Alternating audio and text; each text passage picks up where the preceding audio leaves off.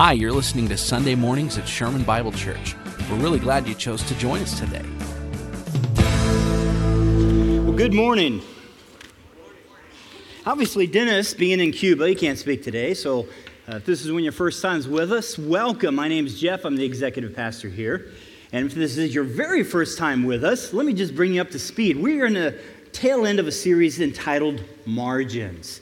And, and the reason why we, we entitled this series Margins is because when we looked at, across uh, America and even in our own community, um, what we saw was that many people are suffering from pain, a deep subjective sense of pain. And that shows up in different areas from finances to relationships, uh, even physical and emotional. And we diagnose the problem as simply overload. That is, there is more expected of us than we can give. That's why when you ask people, How are you doing? you hear words, if they're honest. Uh, they say things like, Well, I'm really busy, I'm frantic, uh, I'm depressed, I'm desperate, I'm exhausted. Why? Because we're overloaded. So, what's prescription? Prescription is simple margins. Margins is simply the distance between where I'm at, what is expected of me, and where my limit is. Now, the unfortunate thing in our society is limits are seen as something bad. We're, we're, seen as weak when we say, I have a certain limit, I need to live underneath it. People will say, Well, you're just weak. You need to extend your capacity. And well, that may be true. For most of us, we need to reduce what is expected of us. And we call that distance between our expectations and our limits margins. And so, what's the prognosis? Well, the outlook is in fact very bright if you're able to establish margins in your life. What will happen is you will begin to feel healthier and you'll begin to experience life as it was intended to be lived. Words like passion, enthusiasm, joy, strength, fruitfulness will begin to come out of your life when in fact you have margins. Now, here's a little disclaimer margins, in of themselves, are only useful as long as we arrive at the destination we are looking to arrive at. So they are simply the means, they are not the ends. So, what is the end? What is it that we are striving to arrive at? And if you will, turn to Matthew chapter 4. We're going to spend quite a bit of time in Matthew. Turn to Matthew chapter 4. And right at the beginning, Matthew is going to summarize what Jesus' message was all about. We call it the good news. Good news for who? Good news for us. Good news. Matthew chapter 4, beginning in verse 17. This is what we're striving to arrive at. And Matthew says, From that time on, Jesus began to preach, Repent, for the kingdom of heaven is near. That's a pretty short message, don't you think? You say, Woohoo, let's go home. Repent, for the kingdom of heaven is near. Repent. What Jesus means is take a look at your life, interrogate reality, consider where your life is, compare that to what I am offering you, and make the necessary changes to get on the right path. Repent. Kingdom of heaven. Kingdom, no, that's terminology we don't typically use. Kingdom meaning there's a realm and there is a king. God is king, and there are certain citizens of the kingdom. And the way you enter into the kingdom is not by signing a piece of paper. Jesus says in John 3 that it is by a new birth that we enter into the kingdom of heaven. So that is what we're striving to arrive at. That's the good news that we take a look at our life and we choose to live in the kingdom of heaven. Now, Jesus rephrases that in Matthew 11. So let's turn there. Again, he's expressing the good news and he expresses it in the form of an invitation. And we'll read this in Matthew 11, starting at verse 28. Now, my only kind of concern here is this. We're going to read some verses which are very familiar. No doubt you've heard them before. And, and I just sense that too often when we come to a familiar passage, we nod our head and say, Yeah, yeah, yeah, I've heard that before. But the, the question I pose to you okay, you've heard it, but do you understand it, first of all? And second, have you embraced it? Have you made it your own? So let's read what Je- Jesus' invitation is. He says, Come to me, all who are weary and burdened, and I will give you rest. Take my yoke upon you and learn from me, for I am gentle and humble in heart, and you will find rest for your souls. For my yoke is easy and my burden is light. So he makes a general invitation. And who does that invitation go out to? He says, All who are weary and burdened. Now, if you have uh, any ESV translation or New King James or New American Standard, you'll see that it says, All who toil and are burdened.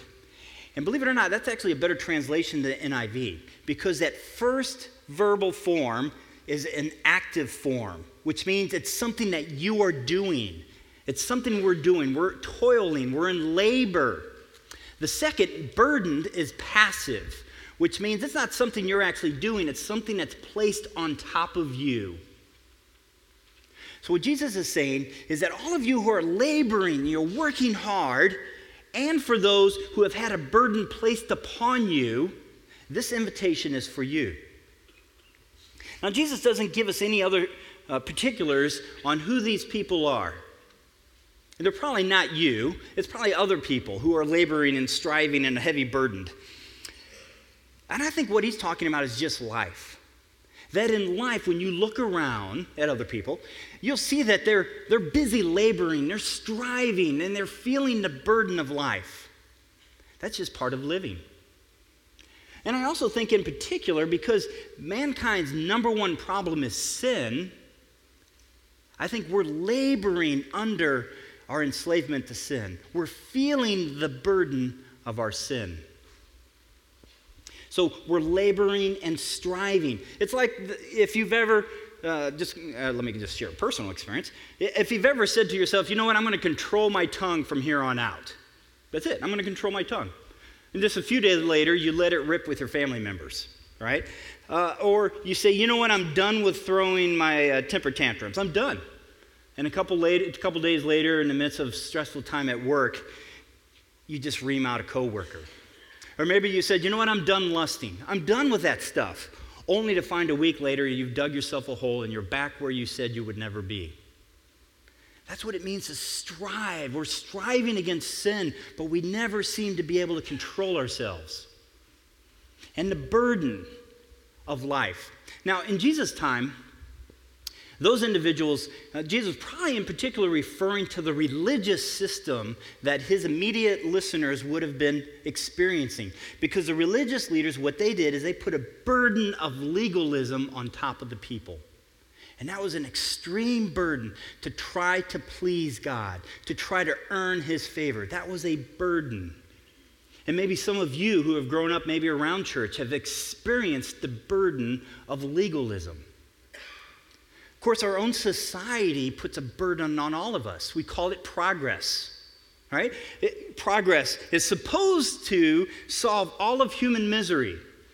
Uh, yes, we've made improvements in our health system, we've made improvements in wealth, we've made improvements in our education and, and our ability to get knowledge. But think of what we've left behind relationships. Are our relationships better now than they were years ago? Think about our mental health, our emotional life, our physical life. Progress, yeah, maybe it solves some things, but it's put a bigger burden in other areas.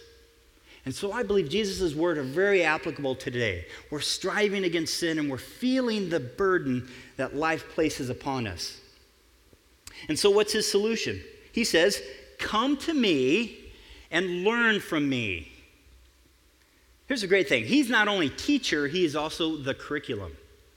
He says, Come to me and learn from me. Now, let's say that you're going back to school, and as part of your education, you've got to take this general ed course, and you didn't really pay attention. And so you go to the class on the first day, you sit down, and in comes the professor. Um, they, she has a, a polysyllabi, and she hands them out. And so you have the syllabus in front of you. And she writes on the board, Johnson 101. Hey, that's interesting. Then she writes her name, Professor Johnson. And you're saying, that's really strange. And so she begins to explain what this course is. She says, This course is going to begin with my genealogy. We're going to look at my forefathers, then we're going to look at my birth. Then we're going to look at my early childhood uh, memories. We're going to skip the middle school years because I don't want to revisit those. Then we're going to go to the high school years. We're going to look at my college years. And then eventually we're going to go to modern day and we're going to look what I had for lunch yesterday. because this class is all about me. I don't know about you, but I'm sitting there thinking, I, I got to get out of here. Doesn't that sound very self serving to have a class about yourself? But if you are the King of Kings and the Lord of Lords and the greatest human being who has ever walked this earth, and you offered a class about yourself and your life, don't you think we ought to line up outside the door to try to get into that class? That's why he calls us his disciples. That's just a fancy term. That's a, that's a religious term for learner. We are learning from Jesus how to live life. He is the teacher, He is the guide, He is the way. We are learning from Him how to live life. So He's the teacher, He's the curriculum. We come to Him. Now, when we come to Him, what will we find? And I think what we find is actually something better than margins. Because look at back to verse 27.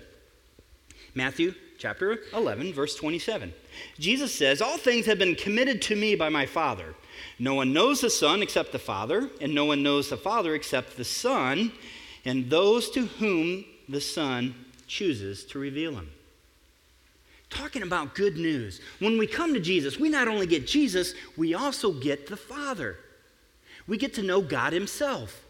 Now, that is great news. What a miracle that we get to know God on a first name basis. That is good news, that we get to know God Himself. Turn, if you will, to Philippians. We're going to see how this is lived out in the life of Paul. Twice we're going to check out Paul's life as it relates to our uh, topic today. So if you would turn over to Philippians. Philippians chapter 3. Now, if you were in a com group this week, or you did some of the reading that uh, were in the notes, hopefully you read these few verses last week, so they should be very familiar to you. Philippians chapter 3, we're going to begin at verse 7. Paul says this But whatever was to my profit, I now consider loss for the sake of Christ. Now, I have to explain something. What he did in that letter, he just explained how he had lived his life up to the point he met Christ. And he said, You know what? I was living a plush life. I was a Pharisee. I, I was the epitome of what life was to be lived like, or at least so we thought maybe in our day and age we would say you know what? Up to this moment i had i had all the cars i needed. I had the house. I had the reputation. I had the job. But paul says whatever was to my profit i now consider as loss for the sake of christ. And what is more i consider everything a loss compared to the surpassing greatness of knowing christ jesus my lord for whose sake i have lost all things. And i consider them rubbish that i may gain christ and be found in him not having a righteousness of my own that comes from the law, but that which is through faith in Christ, the righteousness that comes from God and is by faith. You see, when we come to Jesus, we not only get to know Him, not only do we get to know the Father, but we have the very righteousness of God imparted to us. And Paul says, once, that, once I experience that, once I experience knowing Christ, Everything else is lost. Nothing else compares. Now, if God were to come to me, for example, and say, Jeff, I would like you to write a portion of the Bible. Um, first thing being, since I'm more of a materialist, I would say, okay, God, how much are you going to pay me to do this writing for you? And, and if you were to ask me to do something like verse 8, um, I would probably put it this way What is more, I consider 95% of my life a loss compared to the surpassing greatness of knowing Christ Jesus my Lord. Because you see, yeah, when, most, the majority of my life, compared to Christ, I'll take Christ. But there are certain areas in my life that border on the same importance for Christ. How do I know that? Because those are the areas I continue to sin in.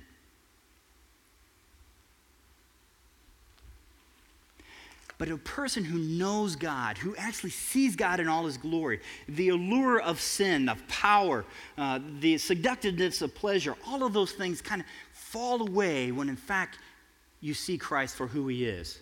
So that's Paul's, Paul's experience. Once he got to know God, everything else in life paled in comparison. So turn back to Matthew chapter 11. So when we come to Christ, we get to know God himself. We get to experience the righteousness that is ours, not because we earned it, but because God gives it. And notice what Jesus says He says, I will give you rest. I will give you rest. Now, this rest is very different than some of you right now who are taking a nap. That's not the rest Jesus is referring to, but you can thank me later for the little extra uh, uh, shut eye. It's a whole di- a different kind of rest. Jesus is saying, in effect, I know what you've been looking for, I know what your soul longs for, and I can give you that rest, that rest in your inner being. And I, I don't think we can actually put words to it that we, we just know there's something not right with our life. There's something I'm looking for, and I just haven't found it yet. One day I'll write a song about that. Uh, U2's already beat me to it. They still haven't found what they're looking for. And Jesus says, You can find it. You can find it in me. I will give you rest. So when we come to Him, what kind of person will we find? And Jesus says, I am humble and gentle. Isn't that a comfort to know that when you come to God, you're not going to get a lecture? He's not going to be harsh with us. He is humble and gentle. Also, go back a few more verses to verse 18 and 19. Let's also see what, what, kind of person Jesus is. Now, Jesus is speaking, and he says, John, and he's referring to John the Baptist. John came neither eating nor drinking, and they say, He has a demon. Now, the Son of Man, and he's referring to himself, the Son of Man came eating and drinking, and they say, Here is a glutton and a drunkard. So when we come to Jesus, we are coming to a drunkard and a glutton. That's who we're coming to. No, of course not. He says, They say that's who I am. Now, what, why would they say that of Jesus, that he is a glutton and a drunkard? Well, because Jesus says, I came eating and drinking. Unlike John, and he's not saying John's style of life was wrong. He says, I came eating and drinking, and so they're, they're saying I'm a glutton and a drunkard. Now, who was he eating and drinking with? Probably where it says here that he is a friend of tax collectors and sinners. Turn back to Matthew chapter 9, and let's see an example of that. Why would people refer to Jesus as a glutton and a drunkard? Chapter 9, verse 9, we're just going to take a small snippet. As Jesus went on from there, he saw a man named Matthew sitting at the tax collector's booth. He says simply, Follow me, he told him, and Matthew got up and followed him. Now, let me just pause. I'm impressed with Matthew. I don't know if you are, uh, because I realize when God tells me something, uh, my style of obedience is first to debate with him. To say, okay, God, I understand what you're saying, but have you considered this? Or I'll say, you know what, God, that's good. I'll do that when I get a chance to it. I'll put it on my to do list. Um, notice Matthew, he immediately got up and followed Jesus. So while Jesus was having dinner at Matthew's house, many tax collectors and sinners came and ate with him and his disciples. Now, when the Pharisees, the bad guys in this situation, saw this, they asked his disciples, Why does your teacher eat with tax collectors and sinners? On hearing this, Jesus said, Now let me just pause there for a second. Isn't that kind of funny? Here's the Pharisees, they see what's happening, and rather than just talking to Jesus himself, they talk to his disciples. But obviously, they did it in a close enough earshot that Jesus heard them. You know, you, have met people like that, right? They're trying to communicate to you, but they don't have the guts to tell you by your face. And so Jesus says, in response to them, It is not the healthy who need a doctor, but the sick. But go and learn what this means. I desire mercy, not sacrifice. For I have not come to call the righteous, but sinners. I have not come to call the righteous, but sinners. That word call actually carries with a sense of inviting an honored guest. Jesus says, I have come to invite my honored guests. And who are those honored guests? They are sinners.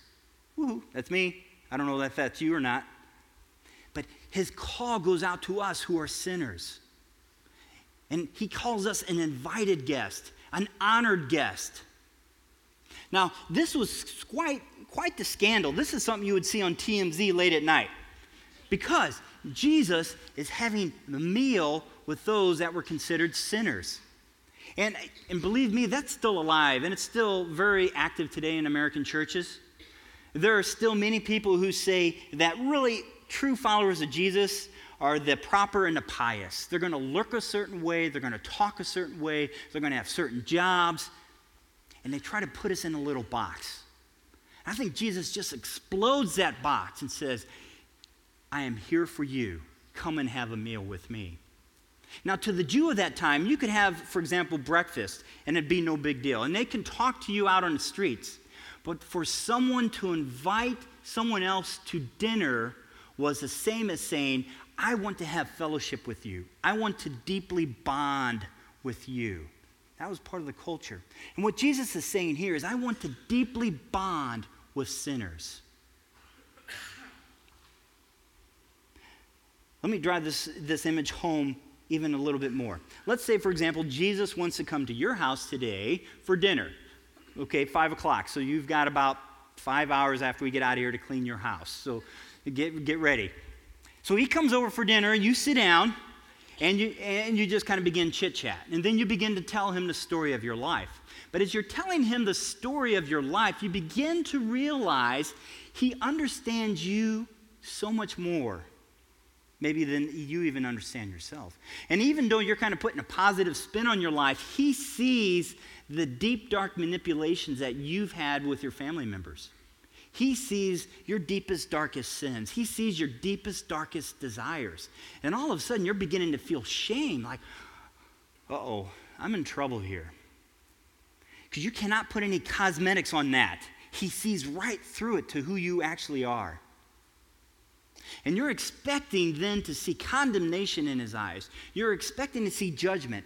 And instead, you look into his eyes and you see compassion. You see empathy. You see acceptance.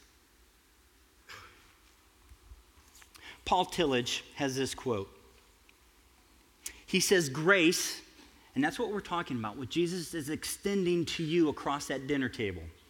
Grace strikes us when we are in great pain and restlessness. It strikes us when we walk through the dark valley of a meaningless and empty life. It strikes us when, year after year, the longed for perfection does not appear. When the old compulsions reign within us as they have for decades. When despair destroys all joy and courage, we hear a voice saying, You are accepted. You are accepted. Simply accept the fact you are accepted. When you're sitting across from Jesus and sharing a meal, his demeanor, his eyes, his language all communicates one thing you are accepted. That is what we call grace. So when Jesus, in this, going back to Matthew 11, when he says, Come to me, he says, I will give you rest. I will give you rest. What that means is rest is given, but there's also, a second kind of rest because he says, You will also find rest. So there's two types, two things going on here. He says, I will give you rest and you will find it. He gives it to us. That's grace. We have pardon. We have reconciliation. We have the righteousness of God given to us. But we're also in the path of life going to find rest. And that's the Christian experience. So, where do we find that rest? And here's where it becomes, for me, very shocking. Because verse 28 Come to me, all who are weary and burdened, and I will give you rest. Period. This next statement is to me very shocking because he then immediately says, Take my yoke upon you. Now, in my early days, when I was very young, now I grew up in an urban area, okay? So yeah, it'll explain this. But the first few times I remember reading this verse, I kept thinking to myself, what in the world does this have to do with eggs? Because I don't understand this whole yoke thing. Now, I understand they're, they're, they're spelled differently, but that's, that's my initial thought. What's that have to do with eggs? Uh, now I know better, so I, I have grown up a little bit. But here's what's shocking Jesus says, I'm going to give you rest, and then immediately says, Take my yoke upon you. Now, those listeners in that day would have known exactly what that was. Right? Oxen, two pair of oxen, they were the heavy machinery of the day. They were to do the most physical, arduous labor there was. And he says, Take my yoke upon you.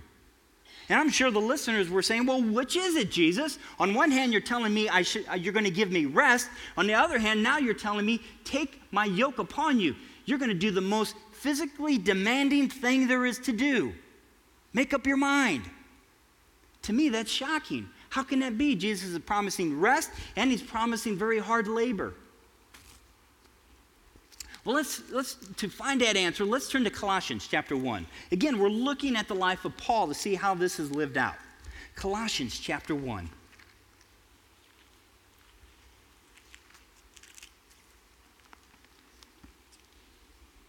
We're going to pick up actually in verse 28 and read verse 29.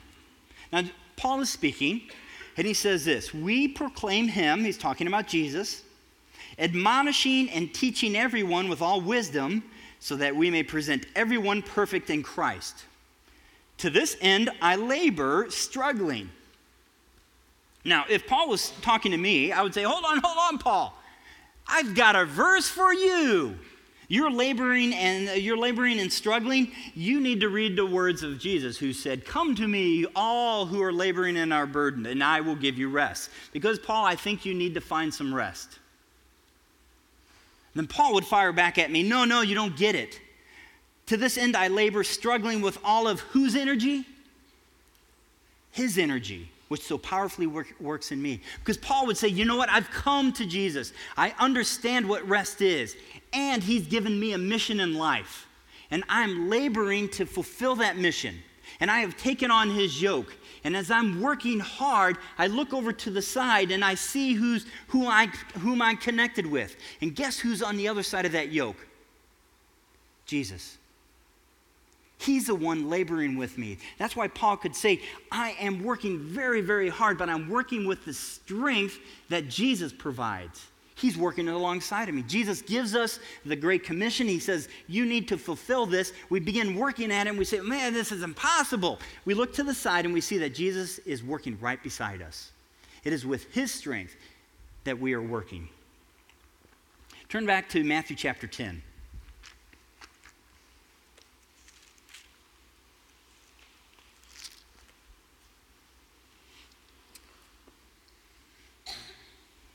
Matthew 10, verse 37. Now, this is Jesus speaking. He says, Anyone who loves his father or mother more than me is not worthy of me.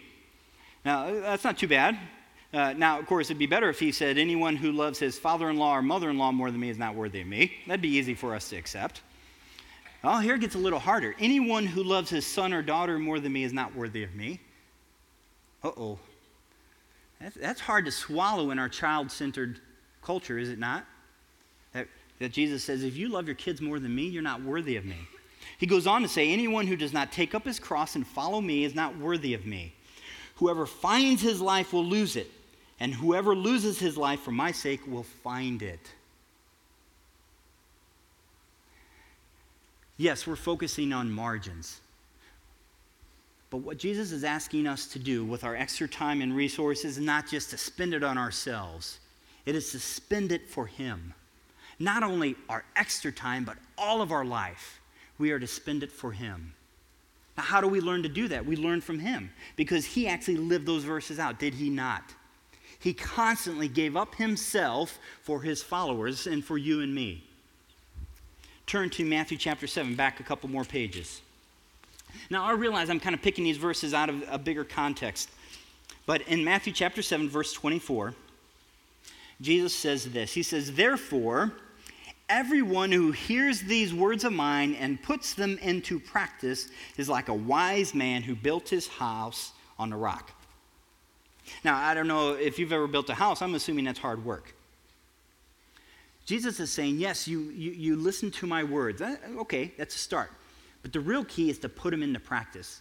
And that's hard work. It's like building a house, it is hard work. The great thing is, as we become more like Jesus, we realize it is much easier to follow his words. At first, it is very hard. Why? Because that's not our nature. But as we learn from Jesus and as our nature is changed, we more easily, with ease, are able to follow him and his commands. Why? Because that's who we are. It's hard to be loving with our acts if, in fact, in your heart, you're not very loving. But if you're very loving on the inside, acts of kindness just naturally come. There was a guy who wrote a book, um, and it was a business book, and, and he, he had a little section called The Genius of the Word And, A N D. And what he said is that in business, sometimes there's two uh, concepts which may appear mutually exclusive, and you might, you might put one against the other. You might say that as a business, we can either have a good product or we can make money, but we can't do both.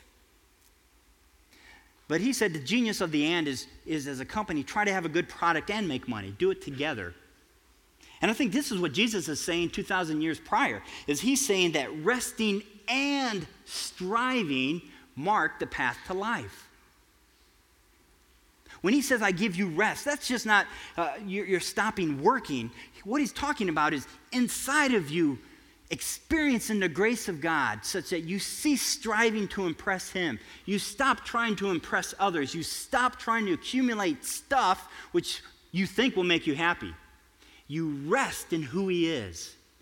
And you are striving to fulfill the Great Commission. You are striving to make sure that you are dying to yourself and living towards Him. And you're striving to put into practice everything He says. It is resting and it is striving. That is the path to life. And that puts our margins into context. Is that we're not just we're preaching margins so that you have more time to spend on yourself. No, because we're preaching margins because this is the path to get to where we need to get. That we can rest. We understand it's an attitude of the heart, and an under, attitude of the mind.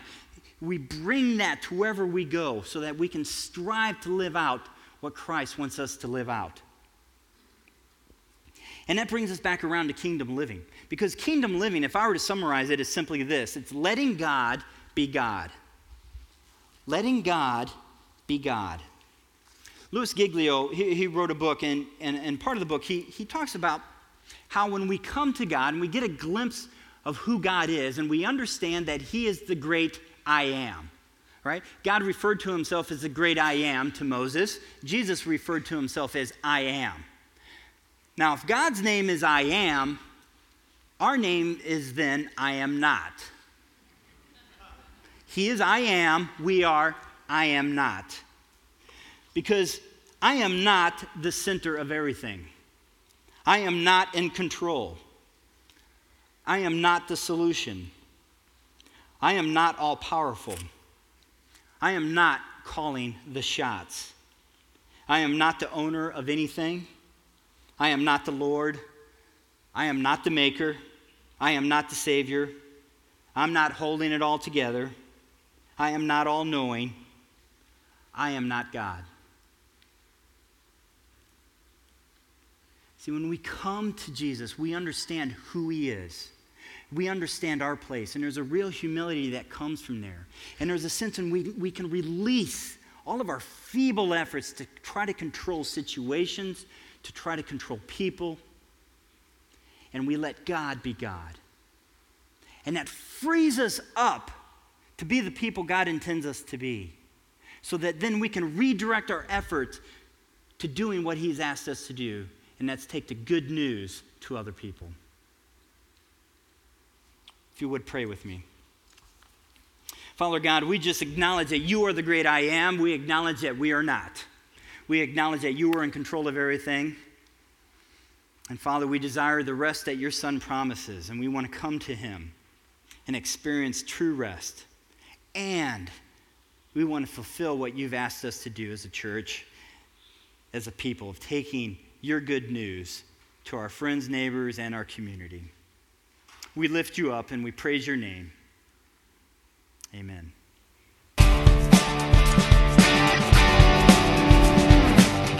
Thanks for listening. For more information, feel free to visit our website at shermanbible.com or call anytime during our office hours, Monday through Friday, 9 to 5 p.m. at 903 893 7795.